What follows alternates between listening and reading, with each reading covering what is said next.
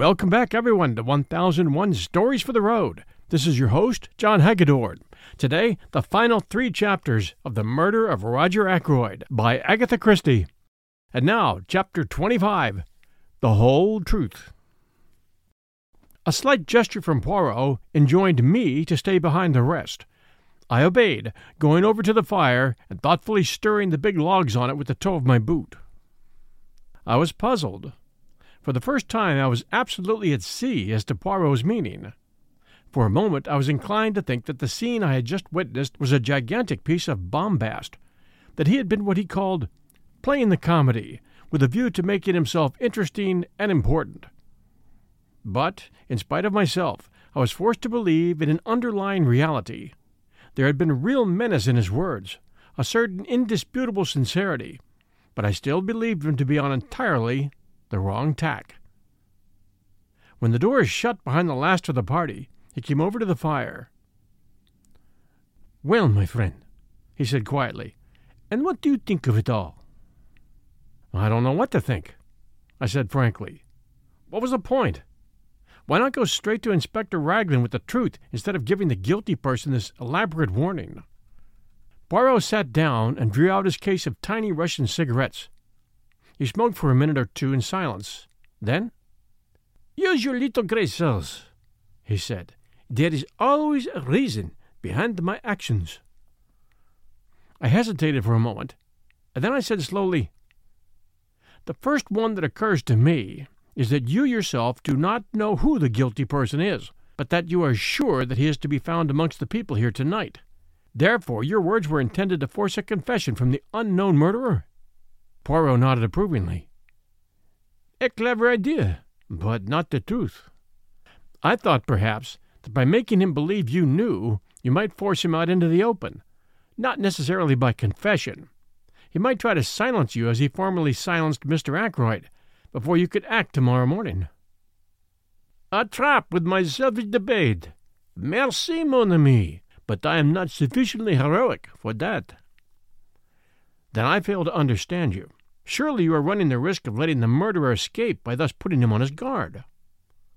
Poirot shook his head. "He cannot escape," he said gravely. "There is only one way out, and that way does not lead to freedom." "You really believe that one of those people here tonight committed the murder?" I asked incredulously. "Yes, my friend." "Which one?" There was a silence for some minutes. Then Poirot tossed a stump of his cigarette into the grate and began to speak in a quiet, reflective tone. "I will take you the way that I have travelled myself. Step by step, you shall accompany me and see for yourself that all the facts point indisputably to one person. Now, to begin with, there were two facts and one little discrepancy in time, which especially attracted my attention. The first fact was the telephone call. If Ralph Paton were indeed the murderer, the telephone call became meaningless and absurd. Therefore, I said to myself, Ralph Paton is not the murderer. I satisfied myself that the call could not have been sent by anyone in the house, yet I was convinced that it was amongst those present on the fatal evening that I had to look for my criminal. Therefore, I concluded that the telephone call must have been sent by an accomplice. I was not quite pleased with that deduction, but I let it stand for the minute. I next examined the motive for the call. That was difficult. I could only get at it by judging its result, which was that the murder was discovered that night instead of, in all probability, the following morning. Do you agree with that?" "Yes," I admitted. "Yes. As you say, Mr. Ackroyd had been given orders that he was not to be disturbed. Nobody would have been likely to go to the study that night." "Très bien. The affair marches, does it not? But matters were still obscure. What was the advantage of leaving the crime discovered that night in preference to the following morning? The only idea I could get hold of was that the murderer, knowing the crime was to be discovered at a certain time, could make sure of being present when the door was broken in, or at any rate immediately afterwards. And now we come to the second fact, the chair pulled out from the wall. Inspector Raglan dismissed that as of no importance. I, on the contrary, have always regarded it as of supreme importance. In your manuscript, you have drawn a neat little plan of the study. If you had it with you this minute, you would see that, the chair being drawn out in the position indicated by Parker, it would stand in a direct line between the door and the window. The window? I said quickly. You, too, have my first idea. I imagined that the chair was drawn out so that something connected with the window should not be seen by anyone entering to the door.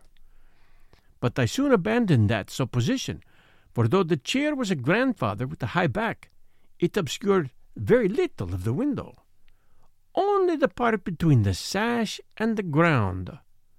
No, mon ami, but remember that just in front of the window there stood a table with books and magazines upon it. Now that table was completely hidden by the drawn-out chair, and immediately I had my first shadowy suspicion of the truth. Supposing that there had been something on that table not intended to be seen, something placed there by the murderer. As yet I had no inkling of what that something might be, but I knew certain very interesting facts about it. For instance, it was something that the murderer had not been able to take away with him at the time that he committed the crime. At the same time, it was vital that it should be removed as soon as possible after the crime had been discovered. And so, the telephone message and the opportunity for the murderer to be on the spot when the body was discovered. Now 4 people were on the scene before the police arrived. Yourself, Parker, Major Blunt, and Major Raymond. Parker I eliminated at once, since at whatever time the crime was discovered, he was the one person certain to be on the spot. Also, it was he who told me of the pulled-out chair. Parker, then, was cleared, of the murder, that is. I still thought it possible that he had been blackmailing Mrs. Ferrars. Raymond and Blunt, however, remained under suspicion since, if the crime had been discovered in the early hours of the morning, it was quite possible that they might have arrived on the scene too late to prevent the object on the round table being discovered. Now, what was that object? You heard my arguments tonight in reference to the scrap of conversation overheard. As soon as I learned that the representative of a dictaphone company had called, the idea of a dictaphone took root in my mind. You heard what I said in this room not half an hour ago. They all agreed with my theory, but one vital fact seems to have escaped them. Granted that a dictaphone was being used by Mr. Ackroyd that night, but why was no dictaphone found? I never thought of that, I said. We know that a dictaphone was supplied to Mr. Ackroyd, but no dictaphone has been found amongst his effects. So, if something was taken from that table, why should not that something be the dictaphone? But there were certain difficulties in the way. The attention of everyone was, of course, focused on the murdered man. I think anyone could have gone to the table unnoticed by the other people in the room. But the dictaphone has a certain bulk. It cannot be slipped casually into a pocket. There must have been a receptacle of some kind capable of holding it. Do you see where I'm arriving? The figure of the murderer is taking shape. A person who is on the scene straightway, but who might not have been if the crime had been discovered the following morning. A person carrying a receptacle into which the dictaphone might be fitted. I interrupted. But why remove the dictaphone? What was the point? You're like Mr. Raymond. You take it for granted that what was heard at 9:30 was Mr. Ackroyd's voice speaking into the dictaphone. But consider this useful invention for a little minute. You dictate into it, do you not? And at some later time, a secretary or a typist turns it on, and the voice speaks again. "You mean?" I gasped. Poirot nodded. "Yes, I mean that. At 9:30, Mr. Ackroyd was already dead. It was the dictaphone speaking, not the man." "And the murderer switched it on. Then he must have been at the room at that minute." "Possibly, but we must not exclude the likelihood of some mechanical device having been applied, something after the nature of a time lock, or even of a simple alarm clock. But in that case, we must add two qualifications to our imaginary portrait of the murderer. It must be someone who knew of Mr. Ackroyd's purchase of the dictaphone, and also someone with the necessary mechanical knowledge. I had got thus far in my own mind when we came to the footprints on the window ledge. Here there were three conclusions open to me. 1. They might really have been made by Ralph Paton. He had been at Fernley that night, and might have climbed into the study and found his uncle dead there. That was one hypothesis. 2. There was the possibility that the footmarks might have been made by somebody else who happened to have the same kind of studs in his shoes. But the inmates of the house had shoes soled with crepe rubber, and I declined to believe in the confidence of someone from outside having the same kind of shoes as Ralph Paton wore.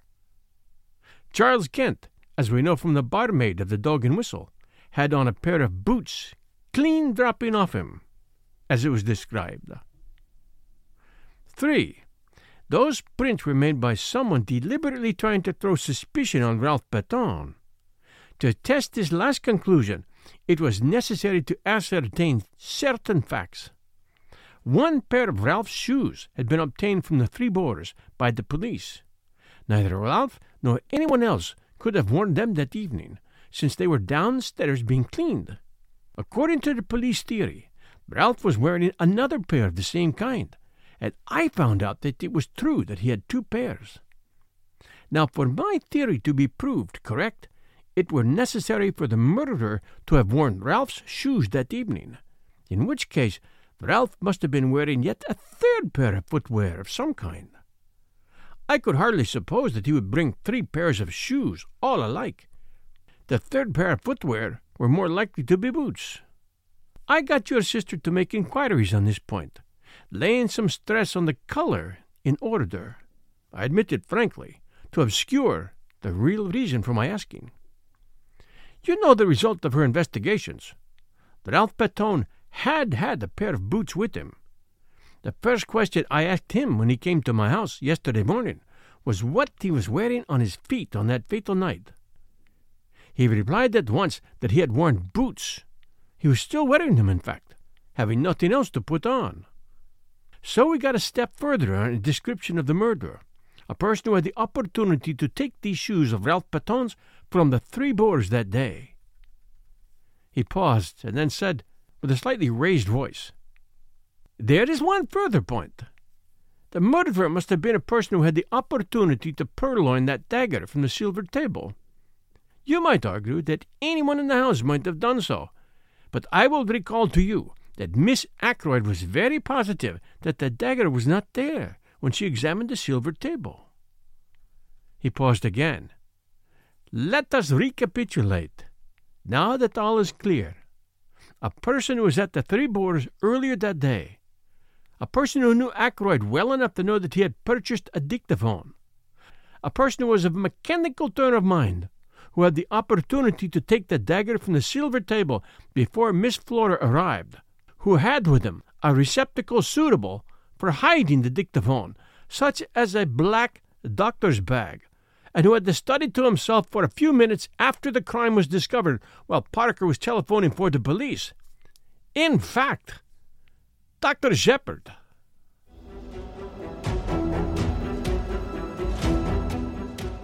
We'll return with Chapter 26 right after these sponsor messages. And now, Chapter 26, and nothing but the truth.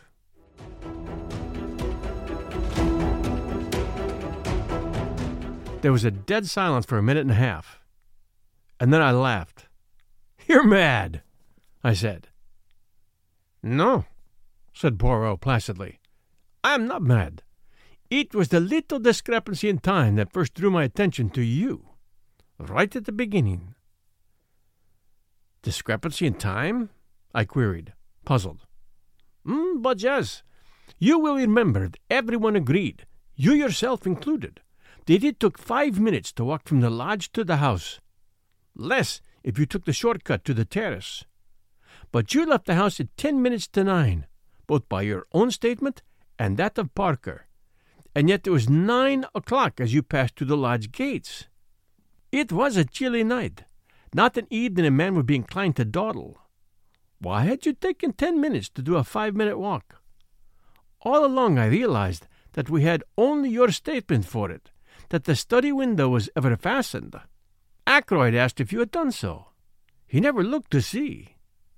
Supposing, then, that the study window was unfastened, would there be time in that 10 minutes for you to have run around the outside of the house, change your shoes, climb in through the window, kill Ackroyd, and get to the gate by 9? I decided against that theory, since in all probability a man as nervous as Ackroyd was that night would hear you climbing in, and then there would have been a struggle.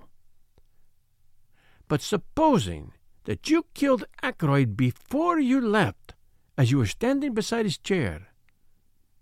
Then you go out of the front door, run around to the summer house, take Ralph Paton's shoes out of the bag you brought up with you that night, slip them on, walk through the mud in them, and leave prints on the window ledge.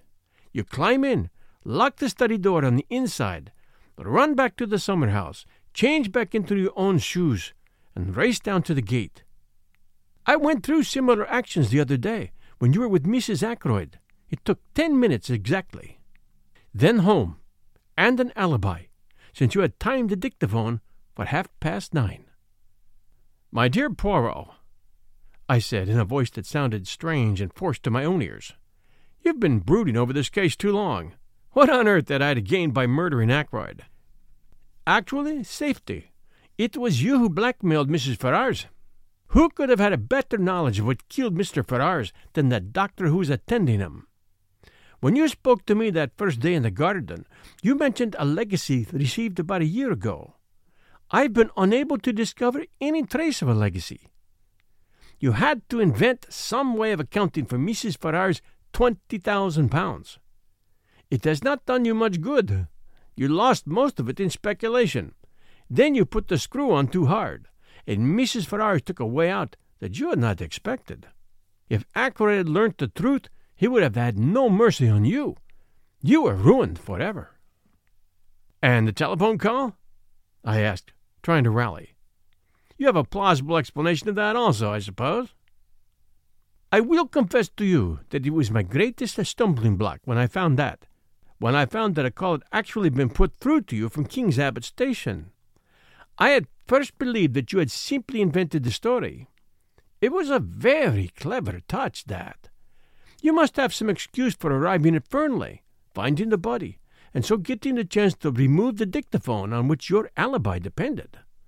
I had a very vague notion of how it was worked when I came to see your sister that first day, and inquired as to what patients you had seen on Friday morning. I had no thought of Miss Russell in my mind at that time. Her visit was a lucky coincidence, since it distracted your mind from the real object of my questions. I found what I was looking for. Among your patients that morning was the steward of an American liner. Who more suitable than he to be leaving for Liverpool by the train that evening, and afterwards he would be on the high seas, well out of the way. I noted that the Orion sailed on Saturday, and having obtained the name of the steward, I sent him a wireless message asking a certain question. This is his reply you saw me receive just now." He held out the message to me. It ran as follows. "Quite correct. Dr. Shepard asked me to leave a note at the patient's house. I was to ring him up from the station with the reply. The reply was no answer." "It was a clever idea," said Poirot. "The call was genuine. Your sister saw you take it. But there was only one man's word as to what was actually said. Yours." I yawned. "All this," I said, "is very interesting, but hardly in the sphere of practical politics." You think not? Remember what I said. The truth goes to Inspector Raglan in the morning. But for the sake of your good sister, I'm willing to give you the chance of another way out. There might be, for instance, an overdose of a sleeping draught. You comprehend me? But Captain Ralph Paton must be cleared. C'est va sans dire. I should suggest that you finish that very interesting manuscript of yours, but abandoning your former reticence. You seem to be very prolific of suggestions, I remarked. Are you sure you're quite finished? Now that you remind me of the fact, it is true that there is one thing more. It would be most unwise on your part to attempt to silence me as you silenced Monsieur Ackroyd. That kind of business does not succeed against Hercule Poirot, you understand? My dear Poirot, I said, smiling a little, whatever else I may be, I'm not a fool. I rose to my feet. Well, well, I said, with a slight yawn, I must be off home. Thank you for your most interesting and instructive evening. Poirot also rose and bowed with his accustomed politeness as I passed out of the room. And our last chapter, Chapter 27, Apologia. 5 a.m. I am very tired, but I've finished my task. My arm aches from writing. A strange end to my manuscript. I meant it to be published some day as the history of one of Poirot's failures. Odd how things pan out. All along I've had a premonition of disaster, from the moment I saw Ralph Paton and Mrs. Ferrars with their heads together. I thought then that she was confiding in him. As it happened, I was quite wrong there. But the idea persisted, even after I went into the study with Ackroyd that night, until he told me the truth. Poor old Ackroyd. I'm always glad that I gave him a chance. I urged him to read that letter before it was too late. Or let me be honest. Didn't I subconsciously realize that with a pig-headed chap like him, it was my best chance of getting him not to read it? His nervousness that night was interesting psychologically. He knew danger was close at hand, and yet he never suspected me. The dagger was an afterthought. I'd brought up a very handy little weapon of my own, but when I saw the dagger lying in the silver table, it occurred to me at once how much better it would be to use a weapon that couldn't be traced to me. I suppose I must have meant to murder him all along. As soon as I heard of Mrs. Ferrars' death, I felt convinced that she would have told him everything before she died. When I met him, and he seemed so agitated, I thought that perhaps he knew the truth, but that he couldn't bring himself to believe it, and was going to give me the chance of refuting it. So I went home and took my precautions. If the trouble were, after all, only something to do with Ralph, well, no harm would ever have been done. The dictaphone he'd given me 2 days before to adjust. Something had gone a little wrong with it, and I persuaded him to let me have a go at it, instead of sending it back. I did what I wanted to it, and took it up with me in my bag that evening. I'm rather pleased with myself as a writer. What could be neater, for instance, than the following? The letters were brought in at 20 minutes to 9. It was just on 10 minutes to 9 when I left him, the letters still unread. I hesitated with my hand on the door handle, looking back and wondering if there was anything I'd left undone. All true, you see. But suppose I'd put a row of stars after the first sentence. Would somebody then have wondered what exactly happened in that blank 10 minutes? When I looked round the room from the door, I was quite satisfied. Nothing had been left undone. The dictaphone was on the table by the window, timed to go off at 9:30. The mechanism of that little device was rather clever, based on the principle of an alarm clock, and the armchair was pulled out so as to hide it from the door. I must admit that it gave me rather a shock to run into Parker just outside the door. I have faithfully recorded that fact. Then later, when the body was discovered, and I had sent Parker to telephone for the police, what a judicious use of words! I did what little had to be done. It was quite little, just to shove the dictaphone into my bag and push back the chair against the wall in its proper place. I never dreamed that Parker would have noticed that chair. Logically, he ought to have been so agog over the body as to be blind to everything else. But I hadn't reckoned with the trained-servant complex. I wish I could have known beforehand that Flora was going to say that she'd seen her uncle alive at 9:45. That puzzled me more than I can say. In fact, all through the case there have been things that puzzled me hopelessly. Everyone seems to have taken a hand. My greatest fear all through has been Caroline. I have fancied she might guess.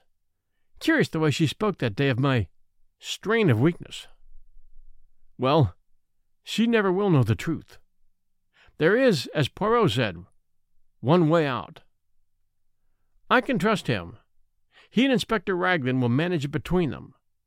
I should not like Caroline to know. She's fond of me, and then, too, she's proud.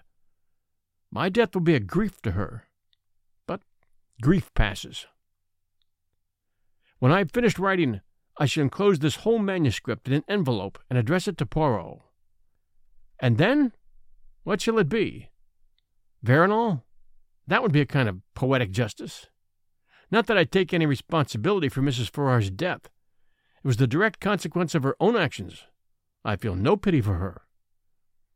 I have no pity for myself, either. So let it be Veronal.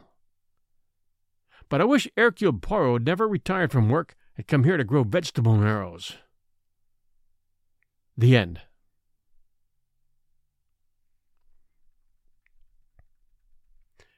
Thanks for joining us for this great Agatha Christie mystery, The Murder of Roger Ackroyd. I truly hope you enjoy it. If you enjoy 1001 Stories for the Road and the stories we have here, we always appreciate you sharing our show with others, letting them know about it, and we also appreciate your good reviews. Thank you so much for joining me with this story. It's been a great story. I've enjoyed it, and I hope you have as well. I'm going to keep you surprised until we start the next story. I have a few in mind, but we'll just see where that goes. As for now, everyone, thank you so much for being a part of the journey. It's great to have you with me. This is your host and storyteller, John Hagedorn. This is 1001 Stories for the Road. Take care, stay safe, everyone, and we'll be back soon.